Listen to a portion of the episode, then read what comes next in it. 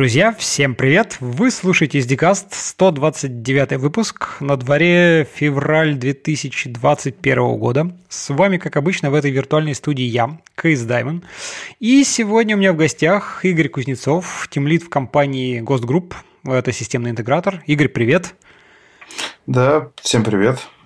Ну что, расскажи по традиции, кто ты, чем ты занимаешься, как давно и вообще как попал в наш славный айтишный мир – ну, э, в разработке я довольно-таки давно уже, даже сейчас и не сосчитаю сколько. Ну, то есть, э, наверное, года с 2012 или 2013, то есть, ну, довольно-таки давно. Угу. Вот. Соответственно, ну, в школе, как все, играл в компьютерные игры, потом захотелось что-то сделать самому, но не компьютерную игру. Вот. Захотелось сделать какую-нибудь программулину, чтобы она просто заработала. Вот. И как-то так втянулся, начинал писать на Basic, потом на Паскале, потом перешел, соответственно, на Delphi, там семерку. Угу. Борндовскую, по-моему, на ней все много кто писал. Ну, в общем и целом, да. Я, я, правда, вот э, почему-то Borland C++ у меня был, вот, а как-то Дельфя, то есть она всегда была рядом, всегда все на ней писали, а я вот почему-то меня в сторону C++ тогда занесло. Ну, они всегда, да, они всегда рядом были, то есть на билдере C++ я тоже писал, пробовал даже на Microsoft э, Visual C++ писать шестой версии еще тогда. Ну, шестая это классика, давно да, было. Да. Вот. Соответственно, потом у меня был такой небольшой перерыв, скажем так, в разработческой карьере. Но все равно это было связано с IT. То есть, я там работал и аналитиком, и проект-менеджером чуть-чуть довелось поработать. Вот. Но потом все равно вернулся в разработку, стал писать на питоне. И вот как появился Go, там где-то году в 2014, когда о нем уже так начали массово говорить, соответственно, перешел. Стал переходить на него. Вот, и сейчас являюсь программистом Python-Go. Ну, как понятно. Слушай, ну тут интересно. Вот ты, кстати, там сказал, что у тебя был небольшой перерыв а, такой вот программирование, ты там немножко по, аналити... по аналитику, по, по, по что-то поизучал. Это тоже интересная тема, но давай ее, наверное, чуть попозже обсудим. Вот, да, скажем, что сегодня у нас основная тема просто поговорить, э, ну, про разработку, так сказать, ты работаешь там в системном интеграторе, соответственно, вы там делаете какую-то заказную разработку куда-то, что такое, это называется как-то консалтинг, да, как... Да, да, да, консалтинг. Вот, поэтому немножко поговорим про эти аспекты аспекты, ну и, безусловно, там всякие какие-то технические подробности тоже а, углубимся, не без этого. А расскажи немножко, вот, может быть, про твои, так сказать, там текущие сейчас там проекты, что вы делаете, чтобы как-то задать какой-то контекст, скажем так, дальнейшей беседы. А, да, конечно. То есть мы делаем проект, ну, консалтинг это, как ты правильно сказал, это заказная разработка. То есть у нас есть какой-то внешний заказчик, который нам дает требования, и мы, соответственно, под эти требования ему разрабатываем информационную систему какую-то. То есть это может быть там интернет-магазин, это может быть какой-то корпоративный портал, это может быть э, какая-то городская система. То есть, э, вот э, последние мои проекты были это проекты по управлению освещением в городе Москве, то есть работа с умными светильниками. А, управление транспортом а, коммунального хозяйства в городе Москве. То есть, это вот э, смотреть, как машинки там убирают территории, соответственно, насколько они выполняют план, сколько топлива сливают и так далее. Интересно, интересно. Большие такие масштабные проекты, в общем и целом. Ну да, то есть у нас просто получается, что у нашей компании основной заказчик это как раз э, департамент информационных технологий города Москвы, один из основных заказчиков. Угу. Вот, и поэтому все проекты, они, ну, очень многие проекты, точнее, они инфраструктурные. Вот. Соответственно, и, и так или иначе связаны с умным городом. Понятно, это, это большая такая интересная тема, да. Расскажешь еще немножко поподробнее по проекте, о проектах о этих, и там масштабы, так сказать, их, сколько вы их там писали и какие команды. Но вот вначале, может быть, немножко расскажи, э, как вот ты, как довелось ли тебе поработать в каких-то там продуктовых, не знаю, там проектах, компаниях, чтобы просто ну, понять, вот хочется, так сказать, консалтинг, насколько это, эта стезя, так сказать, отличается ветка от, там, не знаю, какой-нибудь продуктовой разработки, внутренней, вот что-то такое. То есть вот как, как mm. ты думаешь, как ты на это смотришь? Да, я работал. Ну, э, смотри, тут какая ситуация. Вот чисто в продуктовой компании я как таковой не работал. Ну, то есть, чисто продуктовая компания это какие-нибудь там крупники типа Яндекса, Лабода и так далее. А у меня перед тем, как я пришел в консалтинг, был проект э, по развитию ERP-системы. И это, по сути, как раз была такая же продуктовая разработка. То есть, это был продукт. Угу. То есть была одна большая ERP-система, которая занималась производством э, карт тахографа. Есть такие э, смарт-карты, как банковские, только для водителей. Вот. И вот это вот как раз была э, разработка как раз очень похожая на продуктовую. То есть там был один большой продукт, вот эта вот ERP-система, который, соответственно, постоянно инкрементально развивался, поддерживался, улучшался и так далее. Угу, угу. Ну вот как раз и хорошо, интересно, так сказать, э, как, как, как э, ты, поскольку попробовал одну и вторую сторону, да, э, какие здесь отличия, собственно говоря, в чем какие-то особенности. Потому что я, например, по большому счету, ну, конечно, тоже что-то делал, можно назвать консалтингом, да, какие-то заказные, но все же, все же это почти, так сказать, наверное, большую часть своего времени и опыта это у меня связано именно с какой-то внутренней, ну, либо там внутренней продуктовой разработкой, либо, что-то, что мы потом превратили в продукт свой, то есть который начали развивать, вот. Поэтому, когда вот заказ где-то на стороне, там требования, вот это все, вот э, для меня это немножко э, так непривычно, скажем так, поэтому давай это обсудим. Я думаю, что нашим слушателям тоже это вполне может быть интересно, как, как это построено взаимодействие. Э, да, ну смотри, значит, тут нюансы какие.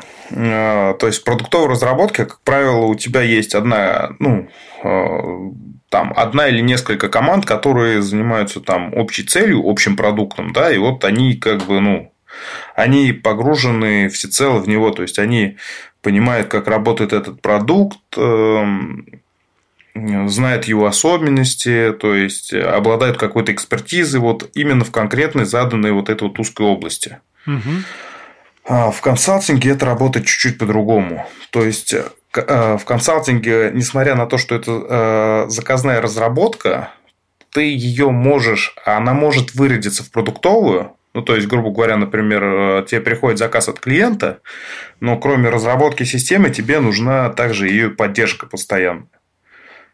То есть ты ему сначала что-то разрабатываешь, потом ты это берешь на поддержку, и, соответственно, в течение этой поддержки развиваешь. То есть, э, грубо говоря, это получается, что консалтинг содержит в себе также и продукт какой-то. Поэтому э, вот прям противопоставлять, что там, как, ну, как у нас любят там на форумах писать, что вот консалтинг это там торговля туш, тушками и так далее, это не совсем верно. Ну, торговля тушками это скорее больше про что-то типа аутстав вот такого плана, то есть когда просто как бы, ну, предоставление, условно говоря, ресурсов, там, рабочих рук, голов и так далее, мозгов, куда-то на, на какую-то там часть разработки. Ну, вот. Аутсорс, вот, допустим, там, самый, да. самый крупный интегратор у нас вот мировой – это EPAM. То есть, ну, как бы, и как, сам знаешь, что там есть термины как галеры, соответственно, ну, да. продажа тушек и так далее. То есть, Хотя, несмотря на то, что разработка заказная, она не сильно противоречит э, подходам продуктовой разработки. Ну, это кажется логичным, потому что в конечном итоге как бы, ну, разработка, она и в Африке разработка, это постановка целей, ТЗ, проектирование, вот этот сбор там требований каких-то взаимодействия с бизнесом. Просто в одном случае там это бизнес-заказчики, а, ну, заказчики, там, продукт-оунеры, условно говоря, да, это они где-то у тебя внутри, к которым ты можешь там подойти и сказать, слышь, Вась, что там тебе надо, не надо. В каком-то случае это какие-то внешние, так сказать, там заказчик, клиент, у которого какие-то могут быть там какие-то формальные, во-первых, отношения чуть по-другому, по-другому, еще что-то такое вот. Ну, я так себе это представляю. Да. Поправь меня. Да, все, да, нет, все правильно, да. Вот именно формальные отношения – это основной аспект заказной разработки. Потому что если у тебя контракт, что если ты делаешь продукт внутри компании, ты можешь там походить э, по коллегам, договориться сдвинуть сроки, договориться как-то перераспределить приоритеты. В заказной разработке, как правило, это так не работает. В заказной разработке есть четкие э, границы контракта, в которые ты должен уложиться. Вот. И помимо этого есть определенный бюджет. Соответственно, если ты не укладываешься в эти границы с определенным бюджетом, то либо ты работаешь за свой счет, либо же как бы это сказать, ну, то есть, э, ли, в любом случае ты работаешь за свой счет, потому что ты либо подпадешь на штрафные санкции, либо, чтобы не попасть на штрафные санкции, ты будешь эксплуатировать персонал для того, чтобы они делали определенные переработки и успеть в срок. То есть, в любом случае ты останешься в минусе. И поэтому именно в консалтинге важно грамотное планирование, грамотная декомпозиция и как можно более приближенная к реальности оценка. Вот это вот это такие, да, интересные вопросы. Вот, вот давай, давай про это поговорим, потому что, смотри, э, интересно просто, как происходит оценка. Ну, потому что там контракты и конечные даты озвучивают и подписывают, в общем-то, там какие-то менеджеры, там топ, не топ, но уже это уже не важно, да. А как бы как вот здесь построено взаимодействие, то есть где-то стык вот этого бизнес-анализа, планирования, какого-то первоначальной оценки. Вот, вот расскажи про, про эту часть, как, как ты себе это тоже представляешь, какие-то интересные особенности. Да, ну вот смотри, например, вот когда приходит новый проект вот э, к нам, то есть он э, попадает от э, менеджеров к разработчикам. То есть менеджеры там договариваются, делают какую-то презентацию того, что было сделано на других проектах. Угу. Э, делают презентацию, заказчик ее смотрит, говорит, да, да, да, все хорошо, но вот у нас есть там вот такие-то, такие-то, такие-то вот требования, соответственно, это нам не нравится, это нам не нужно, вот это вот нам надо добавить, ну, то есть формируется э, какой-то скоп. Угу. Соответственно, и этот скоп э, прилетает разработчикам, и разработчики уже выполняют оценку. То есть смотрят, что там, там допустим, это займет там, плюс-минус там, с погрешностью в 30% где-то так оценка. То есть, то есть погрешность 30% для оценки на первом этапе это нормально. Mm-hmm. Ну, ну потому что еще как бы задачи, они не могут быть просто на первом этапе сформулированы настолько детально, да, чтобы их как да. бы оценить. То есть э, не, нету детальной композиции, да, и поэтому, соответственно, на первом этапе важно посчитать бюджет проекта. То есть не столько сроки проекта, сколько бюджет. Угу. А вот этот бюджет, Когда... вот, вот смотри, он складывается. Но опять, вот мне, мне всегда интересно, как бы, как, как это происходит эта оценка. То есть вот какие-то есть такие какие-то формальные признаки, параметры, по которым как-то это можно. Потому что обычно, ну, кажется, что, ну, как бы, вот смотрите, да, вот вы нам показали там, условно говоря, да, менеджеры сделали презентацию, что вы строили офигенный космолет, ой, вот, самолет, скажем так, с турбинами, заказчик говорит, да, классный, но смотрите, нам надо, чтобы он плавал, и у него вместо турбин были пропеллеры, ну, в принципе, нам нравится, класс, вот давайте, вот мы чуть скорректировали тут, давайте построим. Вот, вот окей, приходит менеджер, говорит, мы все можем, менеджер понятно, да, мы, ребят, мы все можем, и самолеты, и пароходы, что хотите. Приходит в разработку, говорит, слушайте, ну вот вы делали вот так, а вот тут надо вот это, давайте это как-то оценим, да. Вот, вот, соответственно, как, как бы, ну, попадает это, понятно, там, каким-то там архитектором, тем лидом, ну, как бы старшим каким-то товарищем из разработки, насколько я это понимаю, конечно же, не, не, не к джунам там каким-то, которые там конкретные таски делают. Да, и вот здесь интересно, с одной стороны, смотри, какой момент, если проект большой, да, вот там, если мы говорим, допустим, тот же самый, ты сказал, там, система управления освещением, но это как бы не 2-3 человека напишут весь проект, да, как бы это там несколько команд, это разные экспертизы там в области, ну, какой-то там, не знаю, понятно, условно, фронтенд, бэкенд просто, так сказать, витрина, но это какие-то системные сервисы, интеграции, и это может затрагивать не одну, а даже несколько команд, ну, то есть несколько экспертных областей, скажем так, да, и вот здесь интересно, как, с одной стороны, все это свести воедино, вот, вот как, как, ну, потому что если просто один человек скажет, ну, да, нам там пару месяцев хватит, плюс-минус, а на самом деле там второй человек, который там отвечает за сервис, скажет, да вы что-то, тут мы тут то, только, э, только перемножение матриц будем полгода делать, потому что у меня тут как бы одни джуны, они умеют только умножать на два и все, и складывать. Ну, что-нибудь такое, я уж, конечно, утрирую, фантазирую, вот, не обижайтесь на мой сарказм, ну, но тем не менее. Твои фантазии имеют... Э, они не беспочвенны, скажем так. То есть это действительно зависит очень сильно. Любая оценка, она зависит очень сильно от команды и, и очень сильно она зависит от конкретного человека. Вот. И поэтому я сейчас, э, ну, как бы, я сейчас э, в компании, в которой я работаю, пытаюсь продвинуть эту идею того, что Э, э, тусовать людей между проектами, ну, то есть, грубо говоря, сегодня, проект, э, сегодня человек был на проекте по транспорту, а завтра он пошел интернет-магазин делать.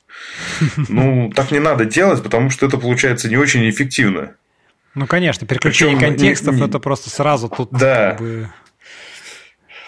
Так, и так. поэтому как бы я стараюсь все проекты, которые э, вот э, как бы по своему опыту скажу, что все проекты, которые приходят мне, я на самом деле частично их сбрасываю даже команде. То есть я не делаю оценку один. Один человек никогда не сделает точную оценку. Э, и в любом случае те люди, причем я сбрасываю, чтобы оценку делали даже джуны. Ну, то есть, то есть собрать, вот собрать мнение, условно говоря, всех, так сказать, всей да, команды, да? Да. Да, то есть я собираю мнение всей команды, агрегирую их и потом выдаю какую-то цифру, э, приближенную к реальности, скажем так. Потому что я одно время работал аналитиком, то есть э, прогнозировал складские запасы. И там я научился очень хорошие вещи, что прогноз никогда не бывает точным. Прогноз может быть похож на правду. И mm-hmm. вот этот вот э, коэффициент похожести на правду, он всегда разный. И, как правило, он интуитивный. Ну, то есть, ты понимаешь, что есть такой метод оценка по аналогии. То есть, ты понимаешь, что вот э, у тебя была система, эта система, в принципе, чем-то похожа, поэтому давайте мы там для этой системы применим там какой-нибудь там коэффициент, я не знаю, там пи пополам. И оценим вот, вот, вот, вот так вот сделаем оценку. Угу. Соответственно. Ну, то есть, э, по сути, на самом деле, оценка на первоначальном этапе – это гадание на кофейной гуще. Просто кофейная гуща может быть густой, может быть не очень. Вот, вот, хорошо, да. Слушай, а команда у тебя, просто чтобы понимать, это как бы, ну, просто скажи, там, во-первых, ее размеры, как бы примерно. То есть это команда, а, которая способна да. сделать весь проект, то есть это там все ну, эксперты, там, фронтенд, бэкенд, не знаю, базы, девопсы, тестеры, а... вот как бы, что, чтобы понимать просто, как бы, что это за, за, за люди. Да, команда – это команда, которая будет делать проект. Соответственно, это разработчики, это аналитики, это тестеры, ну и ПМ, конечно же, куда же без ПМ. Угу. Вот. Э, соответственно, а с разработчиками, э, ну, если с аналитиками и с тестерами тут более-менее все понятно, то с разработчиками есть очень интересный момент. Давай, какой? Э, в продуктовых компаниях разработчик, как правило, делится на фронтенд и бэкенд. Ну, если там говорить про Но... веб что-то, то, скорее всего, это да, просто так сложилось, так сказать, ну, исторически. Да, да. То есть, э, если же мы говорим про консалтинг, то любой, э, любой дополнительный человек в проект э, удорожает тебе себестоимость. То есть, чтобы у тебя проект в консалтинге был максимально прибыльный, у тебя его должна делать минимально возможная по размеру команда. Но это логично везде, как бы, как бы для экономии бюджетов в любом случае. Да, но э, и тут встает такая дилемма, что кого взять. Вот э, взять, например, фронтендера и бэкендера отдельно, угу. или же взять э, двух фуллстеков. Ну, к примеру. Угу, угу. Вот, соответственно, и на самом деле не всегда выгодно брать фронтендера и бэкендера по одному, а иногда лучше взять двух фуллстеков. А, вот я тебе приведу пример, например, своего вот проекта текущего, на котором я работаю. То есть, у меня всего на проекте три разработчика, при этом все разработчики занимаются и мобильным, и веб-приложением, и сервисный, и сервис, ну, и ну, сервисами интеграционными. Угу, угу. Да. Хорошо, а расскажи То просто вот стек это там что-то, ну, Python, Python Go и, ну, фронтенд JS, понятно, так сказать, да. А мобил именно веб, мобил, то есть это не что-то типа там Flutter, Android или так далее. Нет, мобил это Flutter. А. То есть у нас, смотри, у нас стек на текущем моем проекте такой, у меня бэкэндовские сервисы на Go, угу. мобил это Flutter, а веб-отображение, ну, соответственно, веб-сервис, который отвечает за отображение и бизнес-логику, это Python. Угу. Python плюс JS. Ну, Но, понятно. Опять же таки, тут есть момент, что мы не стали писать э, веб-часть с нуля. Ну, то есть, как бы, вот, вот прям, прям с нуля. Мы взяли готовую ERP-систему, которая называется Odoo. Она свободная, ну, open source. Вот, мы ее взяли, и она позволяет очень быстро разрабатывать э, учетные системы. А учетных систем э, в консалтинге это, грубо говоря, там 80-85% всего рынка. Угу. И за счет того, что мы удачно взяли вот это вот решение, мы очень много экономим именно на разработке. То есть, грубо говоря, то, что делалось бы с нуля, там какой-нибудь реестр, да, это надо было сделать под него там таблицу в базе данных, сделать под него бэкэнд, настроить фильтры, сделать под него фронтенд, потом это все отлаживать, потом это как-то все объединять, э, ну, соответственно, там как-то выделять общие части, чтобы это каждый раз не повторять. А тут за нас это уже все сделано. То есть мы просто берем, садимся и пишем бизнес-логику. Не, ну взять, взять что-то готовое, так сказать, что, кажется, подходит тебе, это, в принципе, хороший как бы поинт, и им всегда надо пользоваться, да.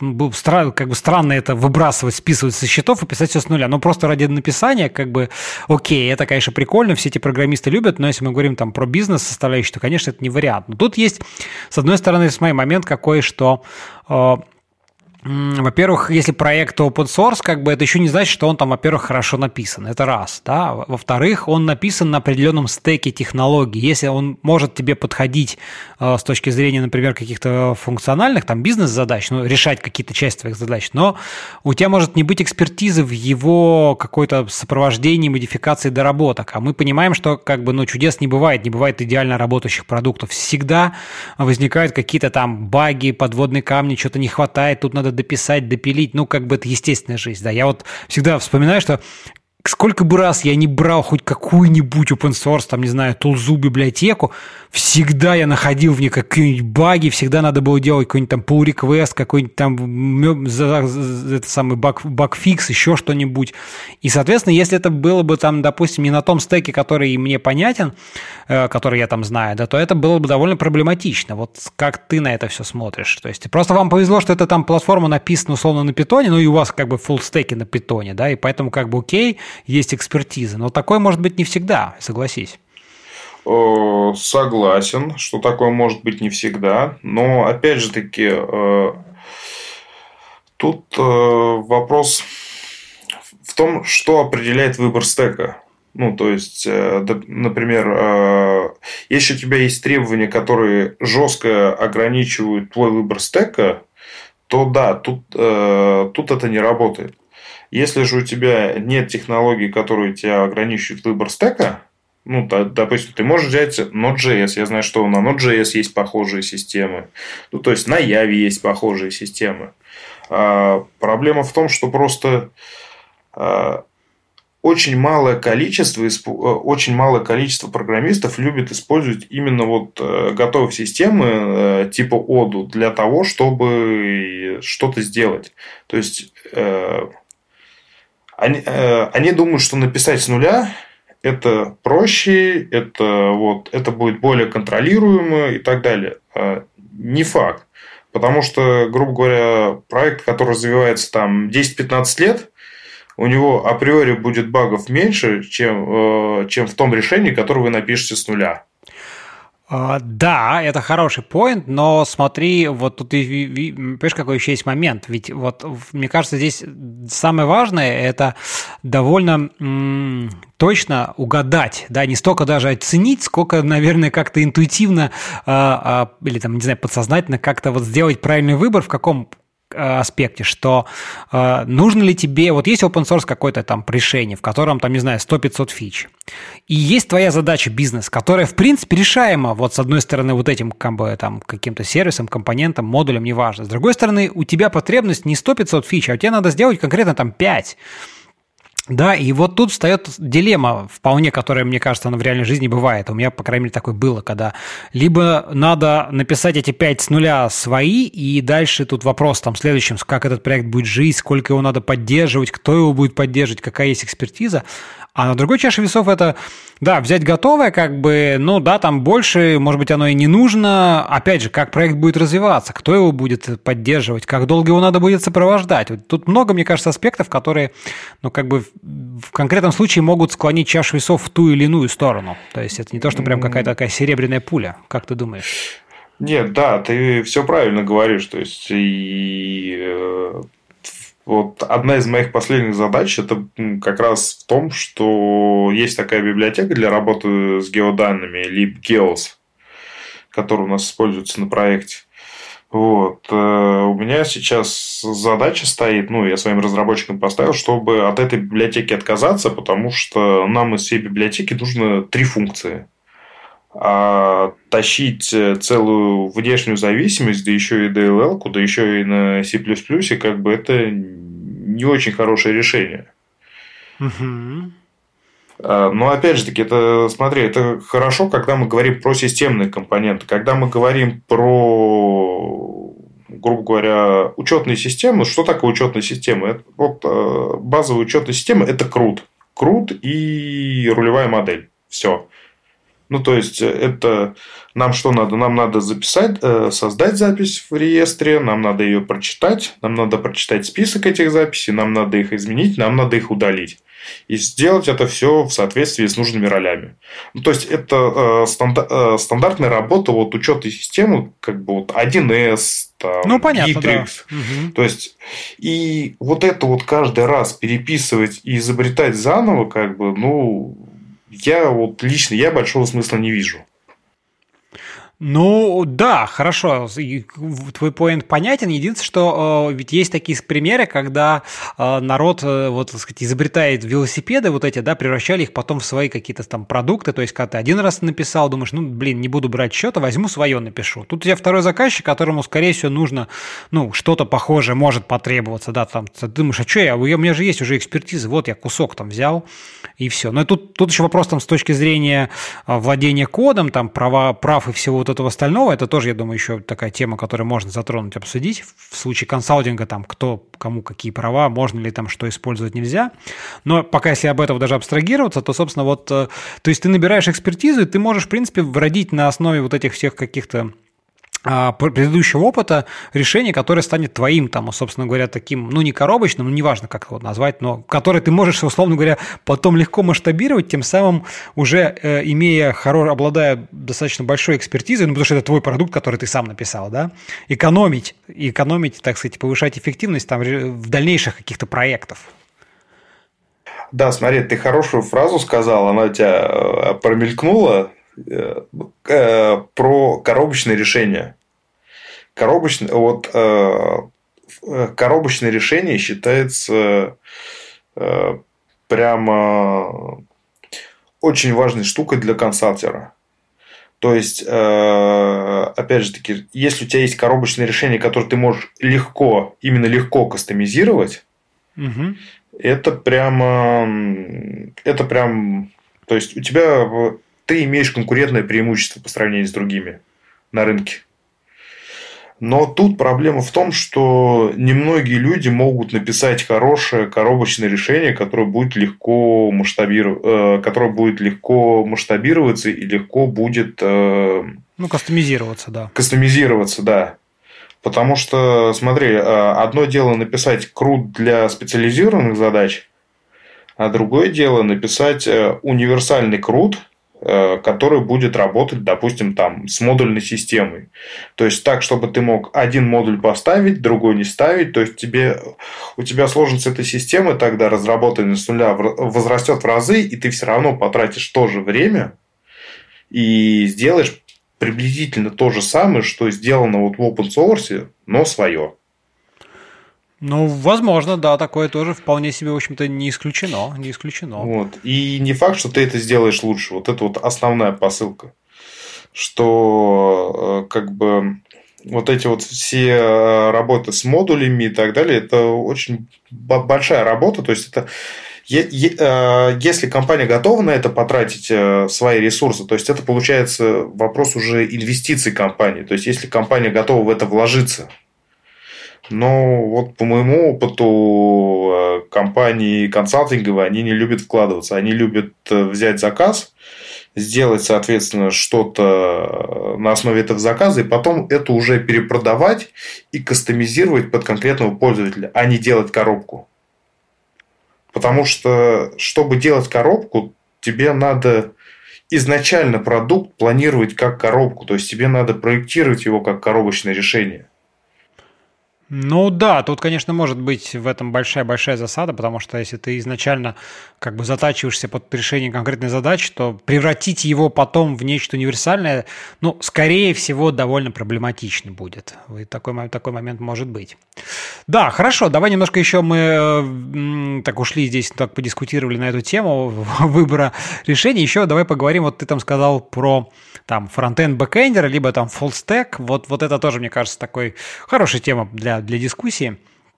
А, смотри, как, как ты тут вот видишь, как бы там, ну, плюсы и минусы того или иного, как бы здесь можно, мне кажется, тоже можно разные точки зрения попробовать озвучить. Вот. Вот в принципе, в среднем цена фуллстека, ну, хорошего фуллстека, она, наверное, все же выше, чем э, какого-то специализированного. Или нет? Вот ты просто не знаешь, если ты сейчас как бы... Я просто давно не, не набирал, поэтому мне сложно сейчас об этом судить. Может быть, ты как-то что-то Мм. знаешь. А, цена full а, ну смотри, опять же таки, а, если мы говорим про фуллстек, фуллстек это все-таки два разработчика. То есть это человек, который объединяет в себе два разработчика. То есть это и бэкэнд, и фронтенд. А, соответственно, цена, э, то есть мы даже, когда мы оцениваем цену, мы должны смотреть не только на цену одного специалиста, что, допустим, там бэкэнд стоит э, одну сумму, фронтенд стоит другую сумму, а фуллстек стоит там в полтора раза дороже бэкэнда. Угу. Мы должны взять стоимость фронтендера, стоимость бэкэндера, сложить эти суммы и посмотреть, и уже относительно этого сравнивать стоимость фуллстека. Ну да, понятно, что full stack, скорее всего, будет дешевле один. Но да. тут же, тут же всегда, всегда вопрос в том, что, ну, я, скажем так, я не верю, что один человек может хорошо и очень круто разбираться, там, не знаю, в, в больше, чем двух-трех, там, не знаю, технологиях, да, вот, вот как бы обычно, причем обычно, сразу скажу, знаешь, мне кажется, есть, есть э, по, моим, по моим ощущениям таким, есть очень такой большой перевес, ну, какое-то, так сказать, расхождение, знаешь, что это в контексте баз данных. Если, допустим, фронтенд, бэкенд еще нет, но я, я как бы сам себя, в общем и целом, считаю фуллстеком, вот, и много людей таких знаю, вот, кто там ну, фронтенд, да, окей, не, не, может быть, он там не круто знает идеально там все фреймворки, какие существуют на свете, но вполне себе понимает, как это все работает, и может там в, в бэкэнде, неважно, питон, пых, там, ну, неважно что-нибудь. Но вот, например, база данных, Обычно как бы почему-то база данных приписывает, что этот бэкэндер должен знать базы данных. Фронтендеру как бы оно ни к чему особо, так сказать, ну там типа select звездочка from table знает и, и ладно. А бэкэндер, ну как бы да, база данных нормально, но я, кажется, уже об этом тоже когда-то рассказывал. А, в моем понимании нифига. Вот я очень мало знаю бэкэндеров, которые очень круто, хорошо знают базы данных. Я не знаю, почему так. Вот, вот, вот ты что думаешь про все это? Я думаю про то, что бэкэндер должен знать, как работает база данных. Ну, то есть, может быть, там какие-нибудь нюансы, прямо прям нюансы он не должен знать. Ну, как бы он должен знать хотя бы, что такое транзакция. Он должен уметь писать сложные SQL-запросы. Он должен уметь писать хранимые процедуры. Ну, вот мне кажется, вот на этом этапе уже начинается небольшой подвох. Я вот опять же, может быть, повторюсь, но приведу пример, э, знаешь, какой? Мы пробовали там на, одной из моих, так сказать, предыдущих работ э, провести эксперимент, когда у меня всегда были люди, которые выделенные базы данных, ну, так сказать, базисты, скажем так, назовем их, да, которые, конечно, хорошо могут писать там любые запросы, что хочешь. И бэкэндеры, которые как-то, типа, ну, мы же тоже можем, ну, давай, хочешь ты там, так сказать, там, хороший, грамотный, крутой C++ там человек, да, как бы с головой на плечах, все супер. Мы говорим, ну, хочешь, давай, сам пиши запросы, просто как бы шли merge квесты уже, ну, со своими запросами, с хранимками, базистам, чтобы просто они посмотрели, ну, как бы код-ревью, вот это все дела. И в какой-то момент человек сказал, не, ребят, ну я тут как бы на таком уровне я не могу писать, понимаешь? Вот, потому что вот как бы занять транзакции, понимать, мне кажется, с этим как раз-таки особо проблем нет. Но более-менее все как так или иначе, там, не знаю, худо-бедно представляют себе там ACID и, так сказать, э, зачем это, что такое транзакция. Хотя и уровни изоляции, я уверен, что тоже не прям все идеально знают их различия. Но, тем не менее, хоть в каком-то понимании есть. А вот когда мы доходим до каких-нибудь сложных запросов, понимаешь, мне кажется, тут начинается уже начинаются провалы. Ну, там написать хранимку по образу и подобию, мне кажется, тоже ничего сложного нет. А вот, например, ну, не все, даже там, не знаю, я люблю Postgres, да, хотя там и Oracle и прочее, но там фильтр where by, ну, как бы, ну, да как там, а, ой, оказывается, можно было вот так синтегрировать там, а как работает CTE, который рекурсивный, понимаешь? И вот тут, а это бывает, это как бы в нормальных проектах, это естественная потребность. Ну, как бы не всегда надо только, это в круде окей, да, там, select звездочка from table или окей, или там insert, да, а если тебе какие-то там аналитические запросы, вот начинаются большие сложные агрегации, которые, ну, не каждый бэкэндер так напишет. А, да, ты говоришь все правильно, но аналитические запросы, скажем так, это вообще другая вотчина. Ну, как, как бы для меня она вот, э, ну, я работал долго аналитиком, как бы, именно э, и аналитиком требований, и аналитиков данных. Угу. Вот, и для меня это вот больной вопрос по поводу написания э, аналитических запросов. Так как эти аналитические запросы, они как раз очень сильно, очень сильно завязаны на конкретную СУБД. И тут ты без выделенного, прямо вот без выделенного специалиста по этой базе данных эффективно запрос написать не сможешь. То есть это как бы это не обсуждается, но вот э, базовые вещи, то, то есть грубо говоря, там наваять на коленке там какую-нибудь хранимую процедуру, там, чтобы она там какую-нибудь витрину заполняла, там триггер навесить и так далее. Ну вот это вот как бы бэкэнд разработчик должен знать. То есть, как работают триггеры, то есть, как их навесить, э, как, как, то есть, э, какие-то паттерны, то есть, что там можно, например, там, через триггер обновлять какие-то там материальные вьюхи или там какие-нибудь там временные таблицы, например. Если мы там говорим про Postgres, то, например, там разработчик должен знать, что есть там а, unlogging э, table, то есть те таблицы, которые не складываются в вал, а которые хранятся, грубо говоря, в памяти. Ну да, зато то не очень вот... быстрые и классные. Это. Да. То есть, как бы такие вещи, э, ну, такие вещи разработчик, который пишет бэкэнд, должен знать. Ну... Если он знает еще специализированные какие-нибудь базы данных, типа там для аналитики ClickHouse, то тоже ок. То есть, как бы одна база данных все равно никогда не закроет все потребности, которые э, тебе нужны. Ну, то есть, база данных, которую ты будешь складывать э, там что-то там, заказы или какие-то вещи, а потом по ним строить аналитику. Ну, как бы в любом случае тебе надо будет либо два инстанса поднимать э, под разные профили, то есть один там под... Ну, LTP, о, понятно, LTP, другой да, по друг, все, другой по LAP.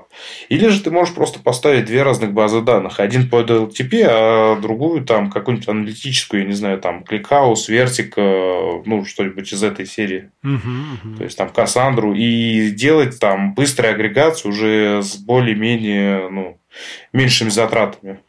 Слушай, ну ты, понимаешь, ты, ты, ты так уже рассуждаешь, как бы человек, как, как человек там с опытом, собственно, который разные там и архитектуры, и как бы попроектировал, попробовал, всякое такое. Вопрос, где таких людей найти-то, вот в чем самое главное, понимаешь? То есть я, я, например, не спорю, что хороший, крутой, грамотный фуллстек, который все это знает, обладает всеми этими знаниями, но это, это классно. Но таких людей, мне кажется, вот, вот сейчас, в нашем веке, когда, как ты понимаешь, там, не знаю, открываешь интернет, и тебе везде там из каждого угла, типа, давай к нам приходи, будешь фронтендером лидером за две недели, вот это все.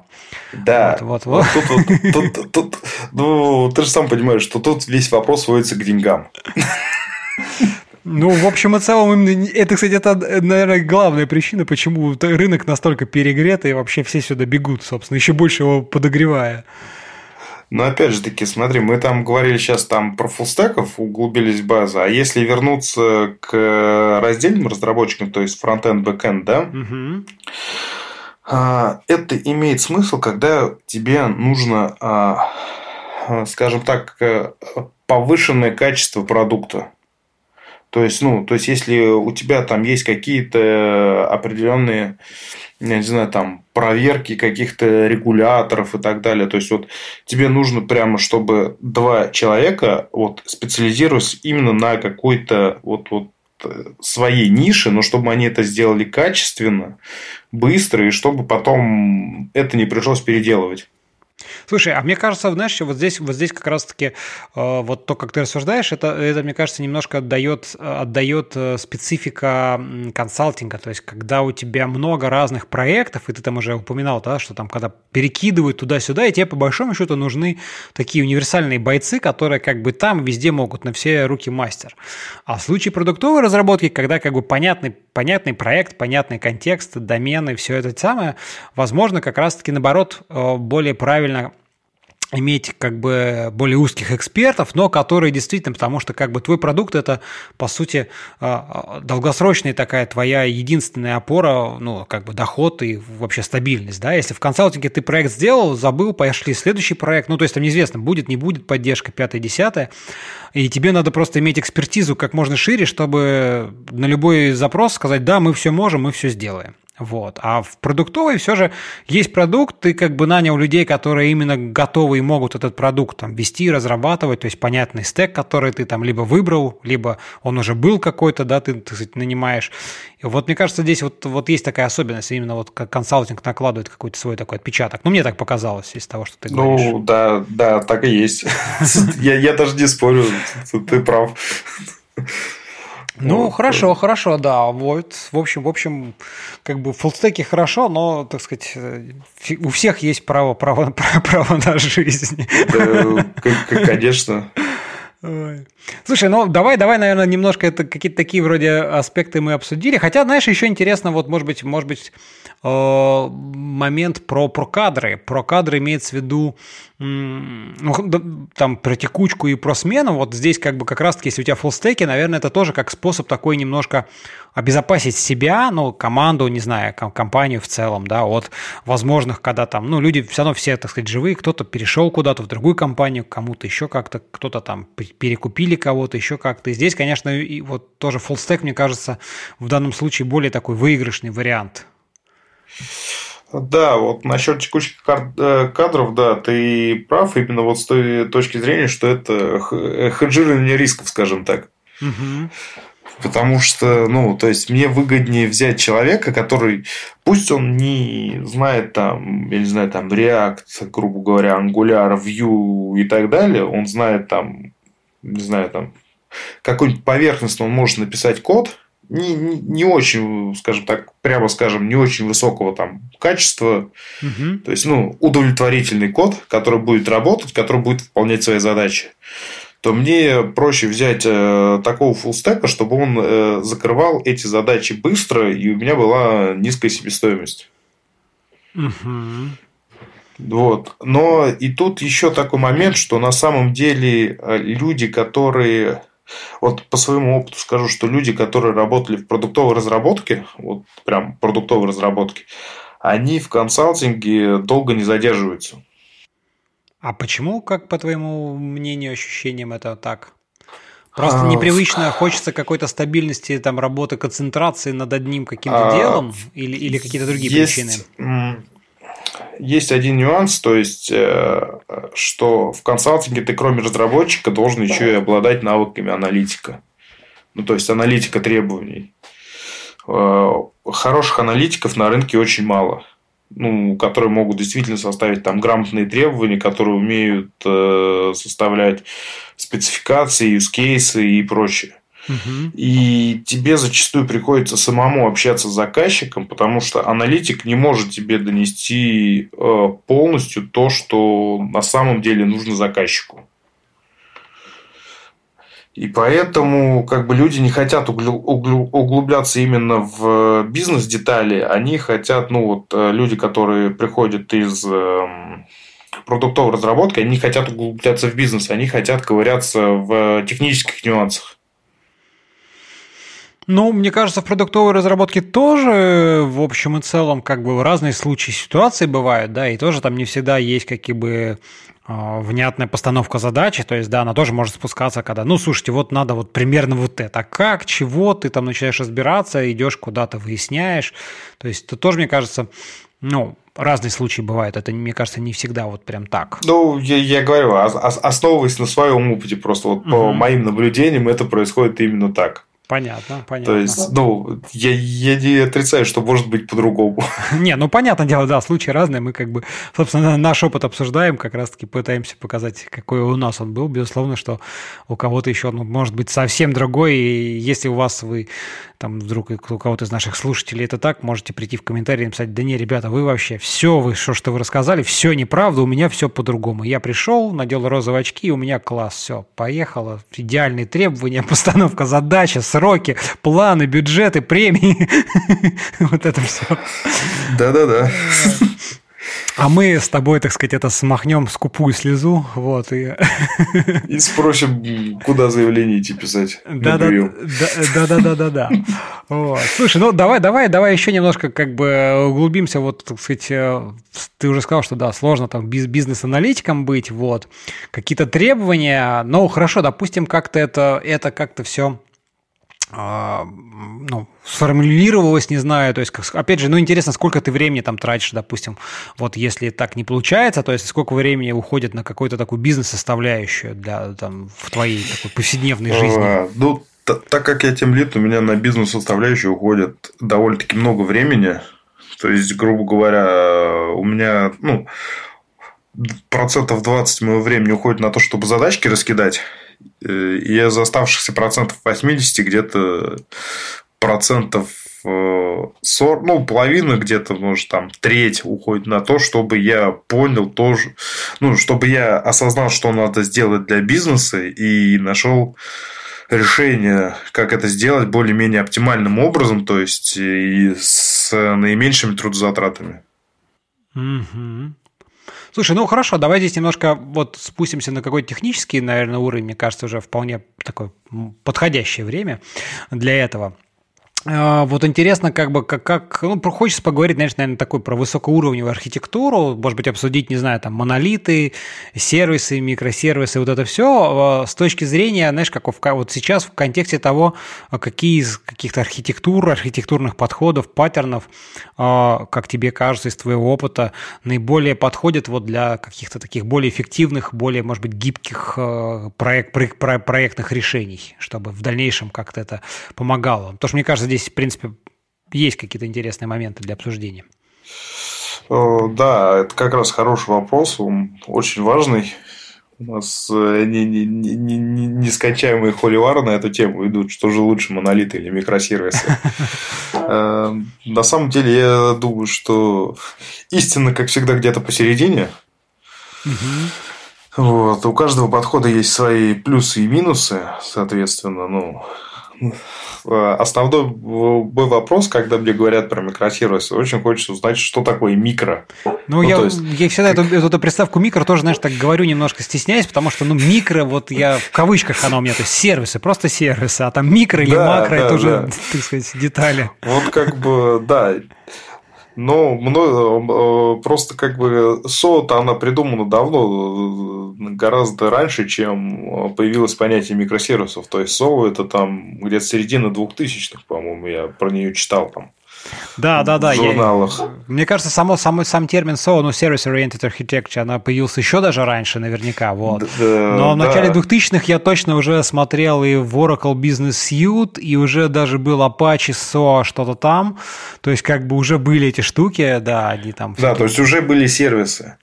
Просто сейчас они почему-то стали микро, я не знаю, может, на них кто-то что-то капнул, что они уменьшились. Вот.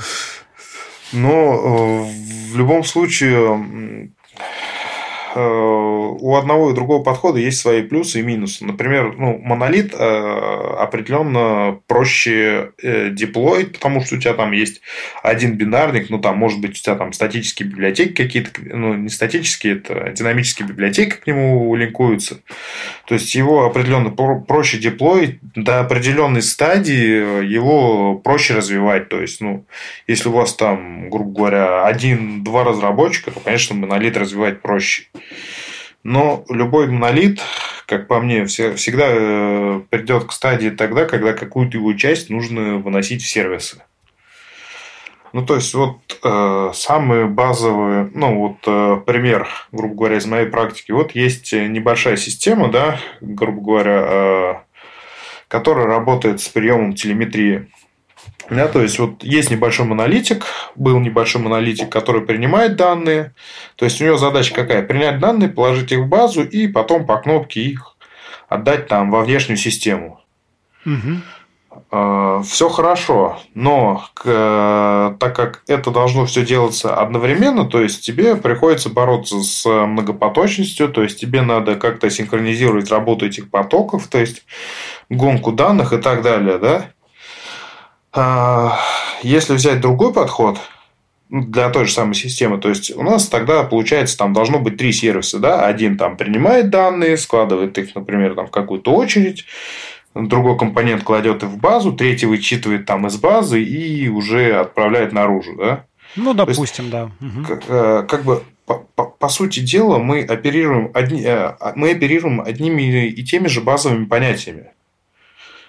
То есть просто у нас где-то изоляция на уровне потока, где-то у нас изоляция на уровне потока идет, и мы считаем, что какой-то модуль работает в отдельном потоке, и это сервис. А где-то э, изоляция идет именно на уровне ну, то есть, ну, процессов. То есть, где каждый компонент запущен как отдельный процесс. Mm. Фун, фундаментально эти вещи, они э, очень похожи, как по мне.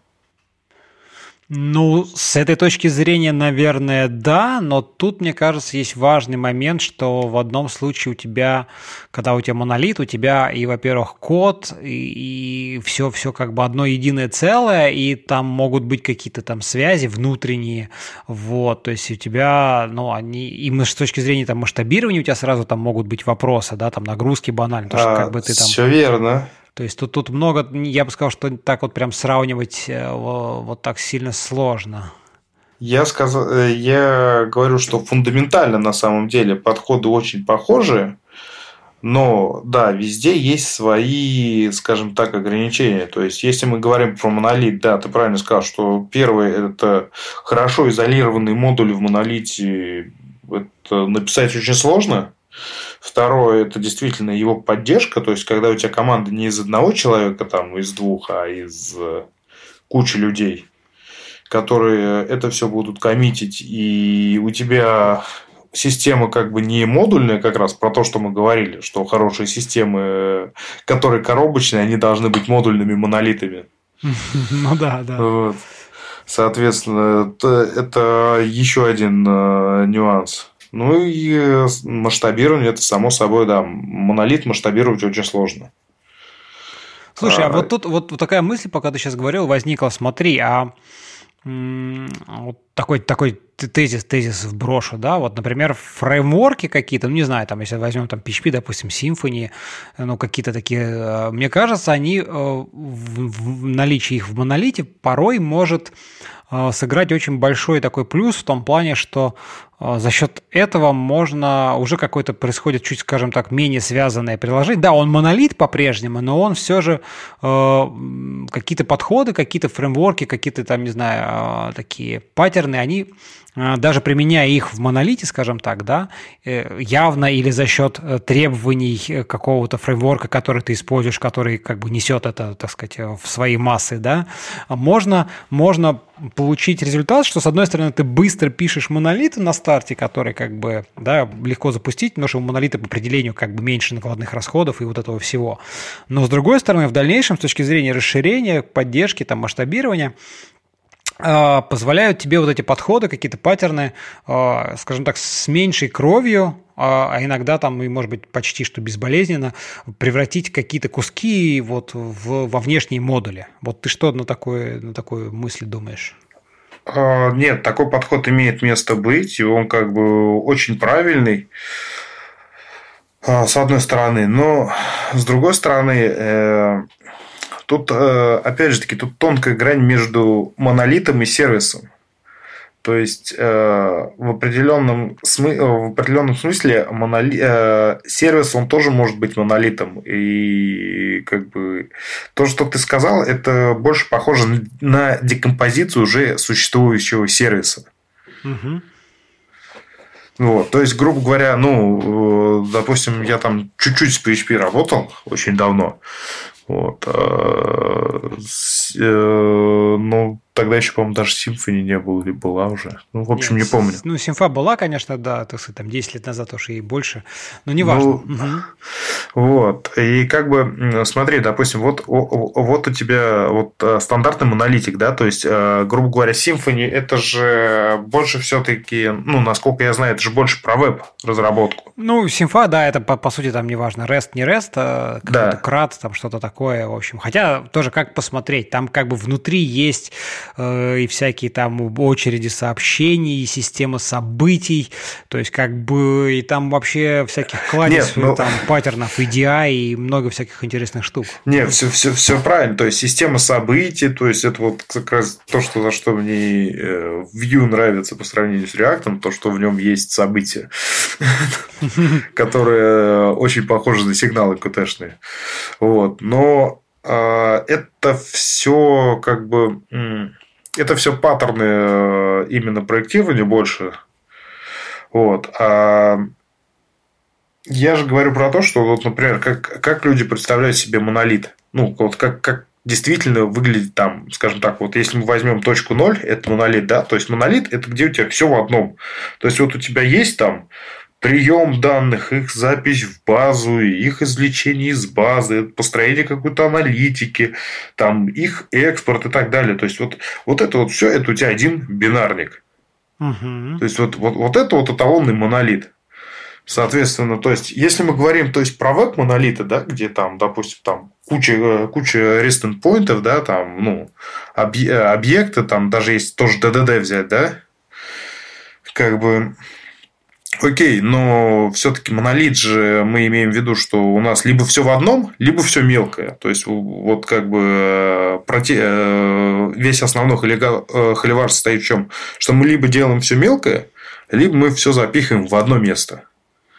И вот как бы все запихивать в одно место, то есть, чтобы у нас там был какой-то и, и, и чтение, допустим, там с какой-нибудь кавки или Рэббита, и прием каких-нибудь бинарных данных, и укладка их в базу данных. То есть, вот, вот, вот э, как бы эталонный монолит для меня выглядит вот так вот. Угу. Ну, и... понятно, да, логично. Согласен. И как бы и вот, как раз вот тут вот проблема масштабирования. То есть, если у тебя монолит просто содержит кучу endpoint ов, ну, то есть, ты в любом случае можешь там поднять рядом еще один инстанс, и в этом не будет проблемы. А вот когда у тебя идут точки на определенный порт, ты второй инстанс этой штуки уже не поднимешь. И вот тут вот станет проблема масштабирования. Mm-hmm. Э, соответственно, э, и тут тебе в любом случае придется эти модули, которые у тебя там отвечают за что-то такое, ну, не свойственное этому монолиту, ты их выносишь в сервис. Тут у тебя уже получается сервисная архитектура, но опять же таки там со своими ограничениями. То есть тут у тебя есть затраты на маршалинг, э, демаршалинг данных, затраты на транспортировку этих данных и так далее. Ну да, тут мы уже вступаем на вот такую дорожку, когда как бы сервисная архитектура, как ни, ни крути, она накладывает э, несколько более такие повышенные требования. Ну, то есть, как бы она, с одной стороны, призвана разгрузить вот те самые узкие места, да, но, с другой стороны, тут важно их очень грамотно спроектировать, потому что, ну, мне кажется, это тоже надо уметь. То есть, нельзя просто так взять, вытащить э, кусок, там, не знаю, монолита, разделить на четыре части и сказать, о, все, у меня теперь сервис, теперь у меня все хорошо, теперь у меня все быстро, я их там разнес. То есть, это не всегда правда. Надо понимать именно там, э, мне кажется, там важная, важная штука, которая вот там обычно много где э, просят, и это правильно, это там потоки данных, как у тебя идут данных, где у тебя действительно затыки, как, где у тебя там их объемы данных, чтобы там понимать, там очереди, потому что в некоторых случаях можно и в сеть банально утекаться, как бы, да, то есть, или там да. какую-нибудь там сериализацию, десериализацию. Вроде казалось бы, ну все красиво, все разнес, а данные там как-нибудь зашифрованы настолько сложно, и их поток такой, что там приходится тратить существенное время там, на какую-нибудь сериализацию, десериализацию или там конвертацию из одного там, формата в другой. Это тоже как бы все может быть. То есть тут мне кажется, вот тоже много, много вопросов каких-то. Ну, вот, э, само собой, тут много вопросов. Э, Еще есть такое понятие, как э, распределенный монолит.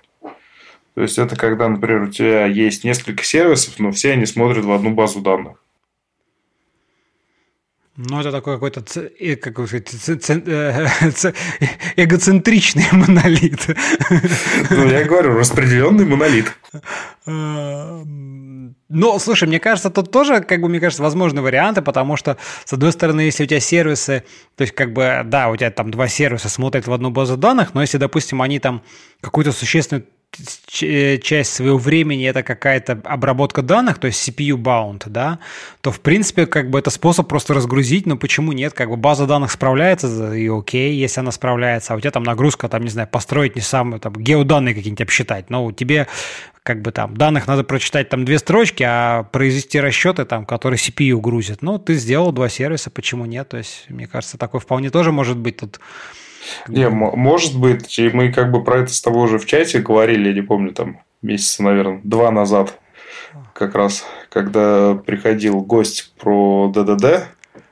Да, да, да, да, да. Разговаривали. Как раз мы, мы с тобой в чате это обсуждали, что в принципе, если ты разнесешь все, э, если ты даже используешь одну базу данных, но у тебя каждый сервис будет смотреть свою схему, то это, в принципе, такая же, а, такая же атомарная сервисная архитектура. Ну да, это просто... С такой же слабой связанностью. Да-да, это просто, по сути, физически в данный момент тебе удобно, когда эти 10 схем лежат на одном физическом сервере. Но это как бы... Ты в любой момент можешь их переместить куда угодно, ничего при этом не потеряв. Ты, кстати, сказал, Конечно, про, про, да. напомнил про чатик, да, если вдруг кто-то из наших слушателей еще почему-то не зашел в наш телеграм-чатик э, нашего подкаста из Дикаст, то как бы welcome. Там, так сказать, порой встречаются интересные обсуждения, и даже есть какие-то гости э, тоже тоже туда приходят ответить, по, подискутировать, так что не стесняйтесь, заходите на огонек. Ну, хорошо, да. Тут возможно, возможны варианты. Распределенный монолит да, довольно интересно звучит. Давай, давай здесь поговорим про тоже, ну, хотя мы уже немножко затрагивали вот это выбор технологий под, под, под конкретные решения все время, мне кажется, мы тут как-то так, так или иначе вот сюда возвращаемся, когда там раз, разные стеки, разные задачи. И э, как ты вот здесь, э, знаешь, какой интересный момент может быть такой вопрос. Вот когда, допустим, да, какая-то там система, ты нашел какое-то решение, которое там на другом стеке или на другой технологии, но оно прям вот супер подходит. Вот ты как бы что думаешь в этом случае правильнее сделать? Найти, ну, как бы взять его и наращивать там свою экспертизу, либо нафиг, и лучше выбрать что-нибудь похуже или даже что-то написать самим, но обладая, так сказать, в этом какой-то экспертной, экспертными знаниями? Вот э, очень хороший вопрос, потому что буквально за последние два с половиной месяца мое мнение поменялось со второй точки зрения на первую. О, классно, классно. Слушай, как я попал. А вот давай расскажи, какое было и почему, и почему поменялось. Мне кажется, это прям вообще очень классно, интересно послушать. Ну да, ну то есть просто исторически так сложилось, что я не очень сильно люблю язык Java. Ну вот. Угу. Ну, исторически так сложилось. А, значит, и у нас была задачка сделать эм, систему аналитических отчетов. Вот, э, соответственно, там в виде э, и заказчик это хотел получить в виде BI. Ну, определенный. Ну, то есть, представляешь, что такое BI, это когда он просто столбцы эти строки перетягивает в э, сводные таблицы, и, соответственно, у него там выполняется агрегация. Угу. Вот, соответственно, было решение на питоне, есть такой фреймворк Cubes, который помогает сделать. Э, на питоне я подумал, что как бы это вот как раз была точка зрения, что он работает там через ORM, через SQL алхимию, я думаю, очень много абстракций. Неплохо бы что-нибудь такое свое запилить на этой базе. Вот. Думал, думал, думал я об этом, и в, в то же время у нас там есть подрядчики, которые этим занимались. Они взяли систему Zeppelin, как раз написанную на Яве. То есть, ну, Java это не мой стек, не стек моей команды, как бы не основной, да. Угу. Но я в какой-то момент решил его просто потыкать, потому что, скорее всего, все равно на поддержку придется там как-то участвовать. То есть, и неплохо бы это решение все-таки хотя бы на базовых э, в базовых основах понимать. Угу. Вот. И как раз вот эти вот базовые основы я описал у себя в блоге на сайте. Как раз там две статьи по работе с зеппелингом. И ты знаешь, что я понял, что на базе этого зеппелинга, когда я покрутил его, почитал документацию, я понял, что то, что не сделали наши субподрядчики, не знаю по каким причинам, но на базе этого Zeppelin это можно сделать, в принципе, без особых проблем. Вот. И я подумал, что зачем писать свое? Ну, да, чужой стек, как бы, но вроде довольно-таки прозрачно все работает. И, опять же таки, расширяемая система, то есть вот эти вот все плагины можно писать свои, отображалки свои. Почему бы не взять ее? Угу. Вот сейчас, собственно говоря, я как раз в этом направлении работаю, поэтому что получится в итоге, скорее всего, я пишу в своем блоге опять. Ну, мы ссылочки, да, добавим на твой бложек. Там у тебя всякие статьи по, раз, по разным темам есть, причем так сочетание там всяких USB, там Fireshark, и там Postgres, и Zeppelin и так далее. Да-да-да, ну потому что я просто работаю в разных направлениях. То есть, как бы э, телеметрия, она тема хороша, что ты, получается, ты там должен и дамп уметь снимать, соответственно, и расшифровывать их, и где-то с устройствами там какие-то команды им отправлять. Слушай, а расскажи, расскажи уже как раз, вот, коль, коль ты опять про него вспомнил, просто про этот проект. Ну, интересно, как бы просто масштабы, немножко как бы чуть подробнее, может быть, про, про его задачи функциональные, как бы что он делается. Ну и как бы расскажи, как он там устроен, как вы его там спроектировали, на чем, какие были интересные там, может быть, какие-то сложные кейсы, какие-то там грабли ловили, ну, всякое такое. Сложных кейсов и граблей бы ловили много. Ну, я не сомневаюсь в этом, да, потому что, например, у меня там э, в гостях, собственно, был Ваня, когда мы обсуждали тоже как бы э, про его, так сказать, про их сервис э, всякие. Да-да-да, я помню, да. А, ну, смотри, значит, у нас э, сервис, он занимается мониторингом машин коммунального хозяйства города Москвы, то есть их там в районе 25 тысяч. Соответственно, вот 25 тысяч машинок, они, у них есть там какие-то задания, путевые листы, они выезжают на рейс и шлют данные соответственно, на наши сервера. Угу. А как часто они вот. шлют? А, ну, там есть определенные ограничения, то есть в зависимости от устройства, да, но в среднем нагрузка в районе там 600 RPS, где-то угу. так. Угу. То есть это 600 точек в секунду. Так, средненько. То есть в пике там бывает там 800-900, вот когда снегопады какие-нибудь. Ну, понятно, когда большая часть, так сказать, всех выезжает. Да, когда их выезжает, да. Вот, соответственно, ну, работают они по бинарному протоколу. Они нам отправляют данные, мы эти данные принимаем, складываем их во все наши хранилища и экспортируем еще часть этих данных там во всякие внешние службы, то есть это МЧС, э, там, э, как их называют, эм, не ЕИРЦ, а, в общем, любом, ну, как, тоже какая-то государственная контора, в которую как раз вся телеметрия э, стекается. Угу. Не помню, как она сейчас называется. Ну, неважно я думаю, что да. это не принципиально. Вот. Соответственно, ну, и там много-много таких подрядчиков, там в районе 10-15 штук. Вот. Э, соответственно, когда эти данные попадают к нам в систему, есть оператор, который отвечает за ремонт техники, ну, за ремонт самих аппаратов на машинке, за GPS-приемников. Угу. Вот, соответственно, мы занимаемся биллингом его услуг. Ну, то есть, что все приемники работают нормально, то есть, когда они ломаются, он там едет их чинит. То есть, у нас есть система, в которой регистрируются заявки по неисправностям этих приемников. Ну, устройств, то есть, они БНСО называется, бортовое навигационное устройство.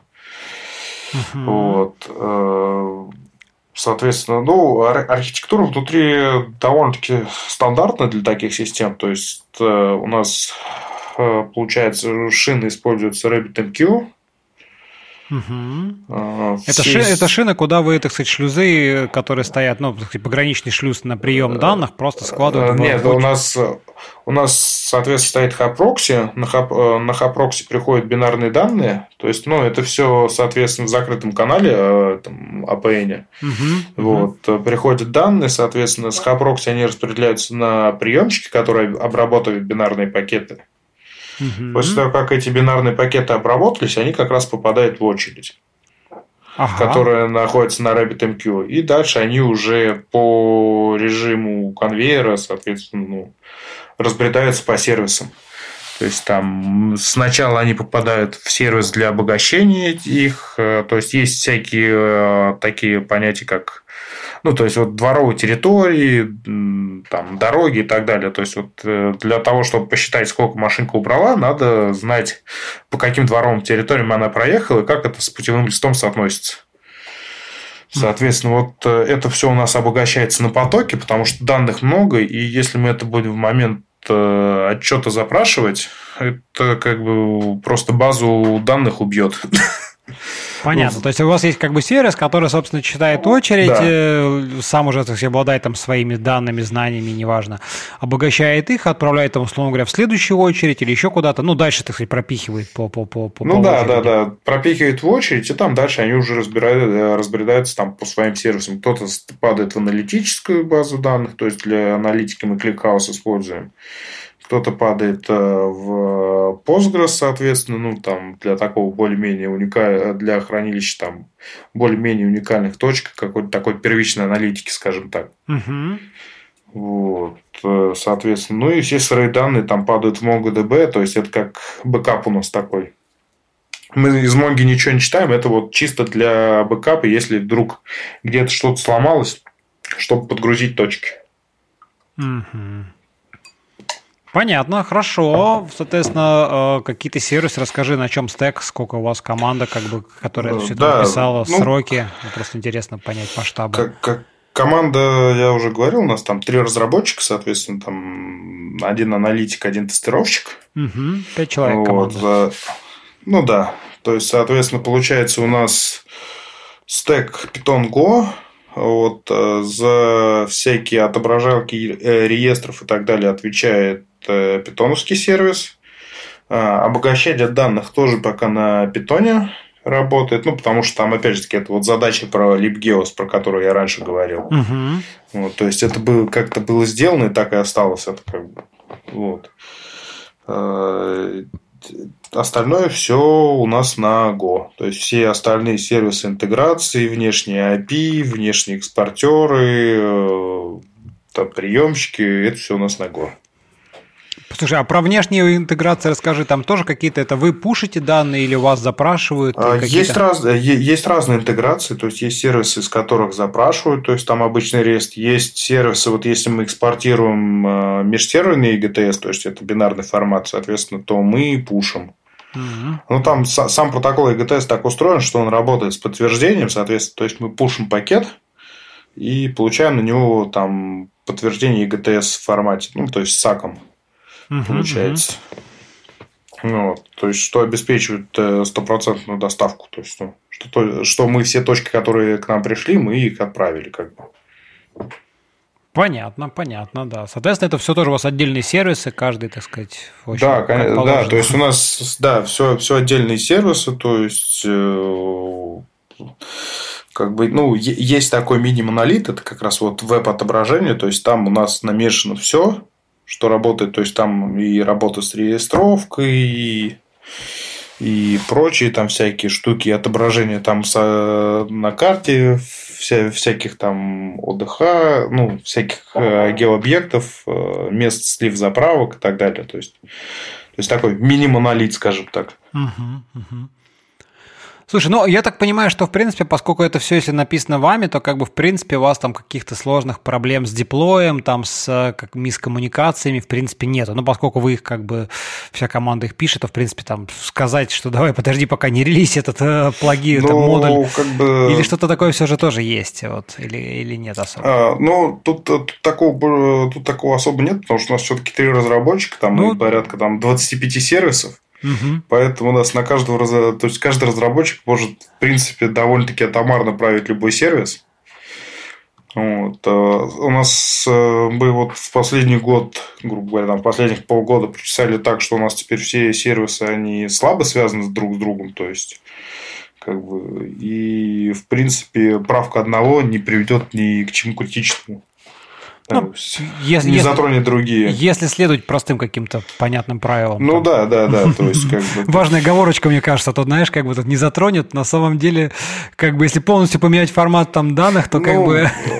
у нас для этого есть код-ревью, как бы.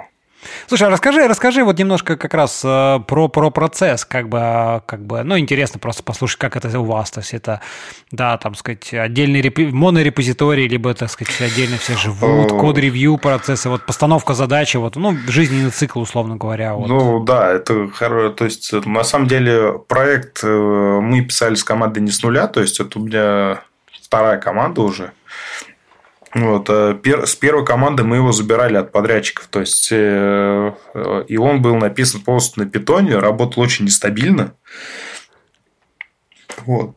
Угу. Поэтому, соответственно, мы его и Раздер... взяли вот старый... потихонечку. Да, на- начали раздербанивать, да, как раз внедрили вот это вот Go. То есть, э, из-за чего теперь очень довольны. То есть, и изначально, я тебе даже больше скажу, там был для системной шины использовался Redis. Ого, ничего себе. Не, ну в Redis как бы есть подписки по PSAP, да. Нет, как бы... там, там, вот ты говорил о тонких моментах, там, э, там был э, прям эталонно сделано очередь, то есть LPOP, э, О, ничего себе, ничего себе, вот это да. И вот теперь представь, у тебя 10 таких сервисов, которые вот так вот работают с Redis. Шикарно. А еще, когда у тебя нагрузка возрастает, Redis же он однопоточный, Угу. У тебя, когда нагрузка возрастает, ты начинаешь горизонтально масштабировать приемщики, и они у тебя просто утыкаются в этот Redis. Из-за чего они не успевают. Э, и получается, соответственно, самоспам. То есть, они не успевают отвечать железкам, и железки тебя начинают спамить еще больше.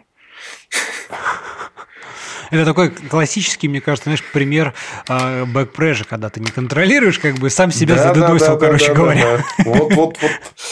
Да, это тут такой вот кейс был, как бы, и поэтому мы перешли на Rabbit.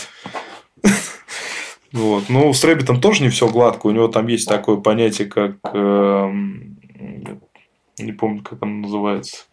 А вы там lazy вот эти очереди используете с подтверждением, сохранением, или вам это не нужно? То есть, когда... а, мы используем там не durable очереди, а мы используем... Там есть тип очередей, когда он, э, он держит в памяти, но когда типа он падает, он сбрасывает на диск.